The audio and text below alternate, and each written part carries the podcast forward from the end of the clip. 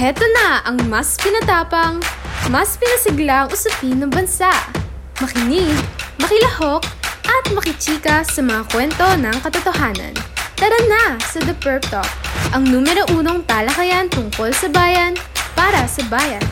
Hatid sa inyo ng The University of Perpetual Health Molino at ng The Senior Perpetual Light.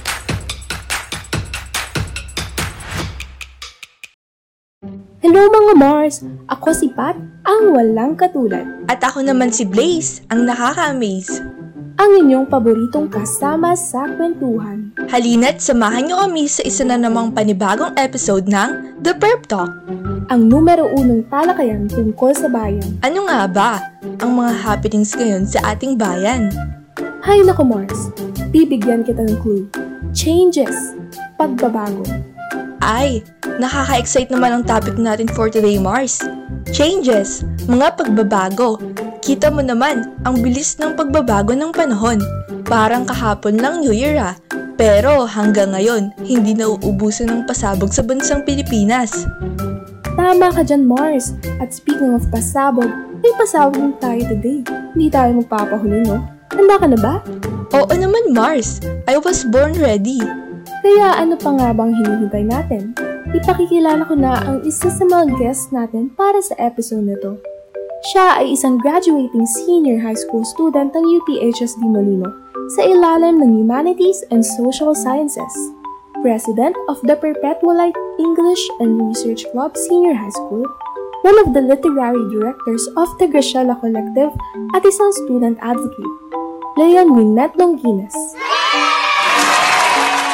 Ang sunod naman ay isang Arts and Design Senior High School student mula rin sa UPHSD Molino, miyembro ng The Senior Perpetualite at Sipala, isang manunulat ng mga tula at traditional arts creator, isang student advocate at researcher, Angel Liani Andalion. Ayan, maraming salamat sa pag-imbita sa amin, Mars, Pat at Blaze. Nako, sana marami kaming maibahagi sa lahat ng ating mga tagapakinig. No worries mga Mars, sigurado kami na marami silang matututunan sa inyo.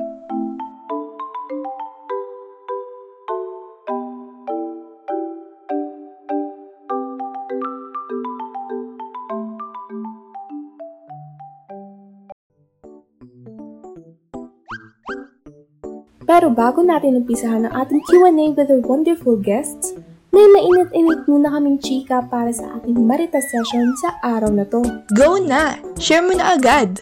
Mars, ano ang latest?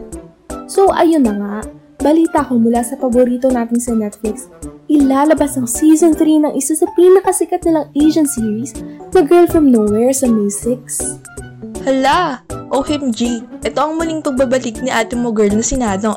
Eh, ano namang connect nitong nasagap mo na chismis sa usapan natin? Kasi isipin mong mabuti Mars, sa bawat episode, may misyon ng bida na parusahan ng mga may kasalanan. Ngayon, nagdudulot ito ng pagbabago sa takbo ng kanilang mga buhay. E di kung ganun, hindi ba't pwede natin i-consider si Nano bilang isang agent of change? Ngayon na nabanggit mo yan, napaisip din ako. Tanungin nga natin ang ating mga guests kung anong thoughts nila dito. Hoy, teka lang, namimigla naman kayo mga Mars. Namind blown din ako, no? Pero ayun nga, kung iisipin natin, oo nga, no? Pwede natin sabihin na si Nano isang agent of change sa fiction. Madalas niya pinaparusahan yung mga masamang tao. Nagdudulot na ng pagbabago para sa kanila. O kaya naman, um, sa mga taong nakasalubungan nila. Pero minsan, malala rin kasi yung mga ginagawa niyang parusa kumpara sa mga nagawang kasalanan. So, siguro, um, I'll just give her the benefit of the doubt. Marami din kasing spekulasyon sa pagkatao niya eh. Tama ka dyan, Mars! Ayan din ang naisip ko Mars Minute eh. Eh si Mars Liani, ano naman ang masasabi mo rito? Well, para sa akin naman, hindi siya isang agent of change. Well, siguro para sa iba, deserve nilang maparusahan. Pero sa tingin ko kasi, masyadong marahas yung para sa iba. Kahit masama sila, pwede naman natin silang bigyan ng chance, di ba? Sabi nga nila, people change. Walang bagay na nare-resolve sa karahasan. Correct ka dyan! Wow! Grabe, no? Magkaiba sila ng ideas pero parehong may point. Ito ang nakakatuwa sa ating natatanging Marites session. Very true, Mars. Hindi lang puro chismis. Nalalaman din natin ang perspective ng bawat isa. Dahil dyan, diretso na natin ang usapan sa main event. Bale mga Mars, may question kami ni Pat about sa topic natin for today. As a student advocate, how do you start change? Oh Mars Liani, ikaw naman ang mauna. Eto na nga, Mars. Alam nyo, bilang arts and design student, naniniwala ako na kaya kong iparating yung mga mensaheng gusto kong sabihin patungkol sa mga advokasiyang ipinaglalaban ko para sa pagbabago sa pamamagitan ng iba't ibang klase ng sining. Tulad ng ginagawa ko, nagsusulat ako ng mga tula. Minsan, sumasali ako sa mga spoken word poetry kapag may mga open mic para mailahad ko naman yung mga gusto kong sabihin sa mga tao. That way, na-inspire ko sila. Hindi ko naman kailangan maging sobrang galing eh. At ganun naman yung iba. Kasi naniniwala ako na ang sining ay para sa lahat. Inclusive, kumbaga. Sa simpleng paraan na ito, na-encourage ko yung ibang tao na magsimula ng pagbabago. Hoy, grabe! Ang ganda naman ng sharing ni Marstiani, guys. Na-pressure tuloy ako, pero carry lang. Naniniwala ako na speaking isang simpleng student advocate, masasabi ko na agad na isa akong instrumento ng pagbabago. Yung kinabibilangan ko ng The Grishela Collective. Naglayon siyang itaas ang kamalayan natin sa mga social issues sa Pilipinas. Marami kasi tayong mga konsepto na hindi parating na pag-uusapan dahil tabo pa rin to para sa iba. Bilang writer sa org na to, nabibigyan ako ng platform para iparating ang mensahe namin sa mas malawak na audience. Naniniwala kasi kami dito na everyone deserves to be heard. Oh, di ba? Tandaan niyo yan guys ha. Gaya ng sinabi ni Annie, inclusive para sa lahat. Sa simpleng pakikinig, nabibigyan natin ng boses yung mga hindi parating naririnig. Nagkakaroon tayo ng social change. Mas welcoming tayo sa ideas, paniniwala, at kultura ng iba't ibang mga tao, especially the marginalized sectors of the community.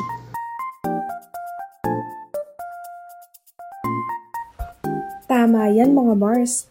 Akala kasi ng iba, kailangan magsimula sa malaking bagay o kailangan malaki agad ang impact ng gagawin nila. Mismo, hindi tuloy nabibigyan pansin yung small act of kindness. Kung tutuusin, ultimo yung pagpulot nga ng maliliit na kalat sa kalye, pagtawid sa pedestrian lane o di kaya naman pagtulong sa mga nangangailangan kahit konti. Yung mga ganong action, pag pinagsama-sama natin, it will go a long way. 100% agree. Para lang yung butterfly effect eh. Yung little acts of kindness, may possibility na malaki talaga ang impact niya sa isang part ng ating community. Ayan! Dahil sa inyong sharings Mars Liani at Mars Winnet, na-realize namin na hindi natin kailangan maging outstanding advocates para lang maging instrument of change. Kaya para naman may thrill, samahan niyo kami sa larong Nosi Balasi. Sino ba sila? Sa game na to, magpapakilala kami ng mga sikat na mga personalidad na related sa topic natin.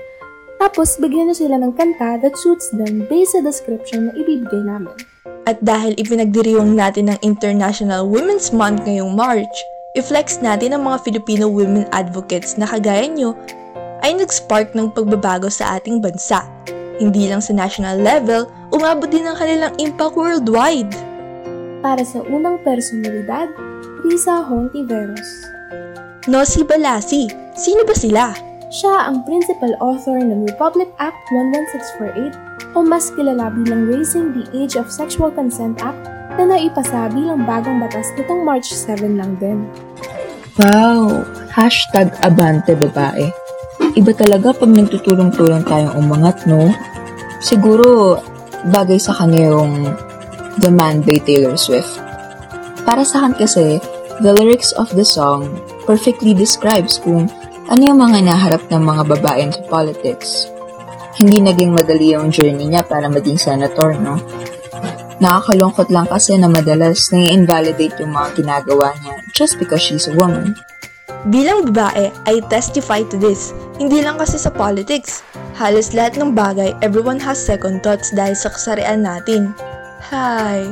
Ito na nga ang susunod, si Maria Reza. Nosi Balasi. Sino ba sila? Siya ang kauna-unahang Filipino Nobel Prize winner. Tinanggap niya ang award na ito face-to-face noong December 10 sa Oslo City Hall, Norway. Hindi lang ako proud to be Pinoy, proud din akong maging babae. Ang taray, di ba? Aba, ang taray nga! Dahil dyan, um, feeling ko confident by Demi Lovato para sa kanya. Ang angas lang kasi ng kanta. Alam nyo, tulad ni Maria Reza. Oh, di ba? Kahit anong pagsubok na pinagdaanan niya, taas noon niya pa rin hinaharap lahat ng mga akusasyon at mga maling paratang sa kanya. Kita naman natin at kinilala siya ng prestigyosong Nobel Prize sa kanyang natatanging galing sa journalismo. Sa pamamagitan ng patuloy na paghatid niya ng tunay at maasahang mga balita. Hanga talaga ako sa katapangan niya. O, itong pangatlong personalidad. Kilala naman siya sa palakasan. Walang iba kundi si Heidelin Diaz. Nosy Balasi. Sino ba sila? Alam niyo, naniniwala talaga ako na there's a first time for everything. Paano ba kasi? Siya lang naman ang kauna-unahang Filipino Olympic gold medalist.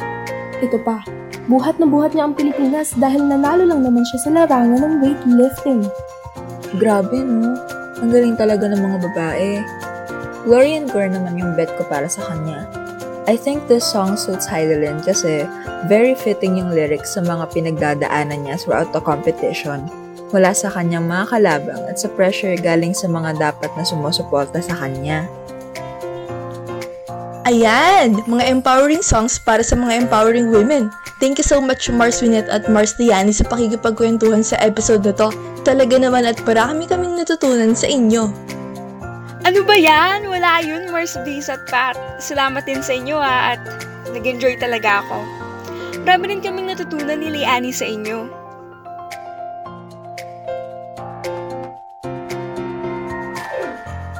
Grabe, kapansin-pansin na. Napakadami nating nalalaman pagdating sa salitang pagbabago, no? Nakakatuwa rin na hindi lang tayo basta simpleng naghahangan, pero tinatry din natin na maging parte o maging instrumento ng pagbabago. Kaya naman para sa ating Hanash of the Day mga Mars, I learned kung paano mas mapapahalagahan yung capability natin as individuals para maging catalyst for change. Ayan. Oo, napakarami ko rin talagang napulot mula sa maikli nating pag-uusap. Para naman sa aking hashtag ThePerpTalkHanash, malaki ang naging epekto ng ating mga kapwa kababaihan para ma-obtain natin ang inasam na pagbabago para sa bayan. Kaya naman, hashtag International Women's Month, mahalagang maramdaman ng bawat isa sa atin na hindi lang tayo basta babae lang. Napakarami natin kayang magawa na maaaring maging parte ng ating kasaysayan. Hala, nakakatuwa naman talaga no? Ang gaganda ng mga hanash natin dahil sa ating mga guests na talaga namang nagsisilbing inspirasyon para sa ating lahat lalo na sa ating Perp Talk listeners. Bago natin tapusin ang podcast episode na ito, gusto rin naming tanungin ang mga sumusubaybay sa The Perp Talk. Ikaw, paano ka magiging isang instrumento ng pagbabago? How can you be an instrument of change? Don't forget to follow us on Facebook, Instagram, and Twitter. Make sure to listen to our podcast every week and don't forget to tag us on your hashtag ThePerpTalkHanash. At dito na nagtatapos ang episode natin for today. Tune in sa aming next episode. Muli, ako si Blaze ang nakaka-amaze. At ako naman si Pat, ang walang katulad. Ang inyong paboritong kasama sa kwentuhan. And, this, has been, The Perp Talk.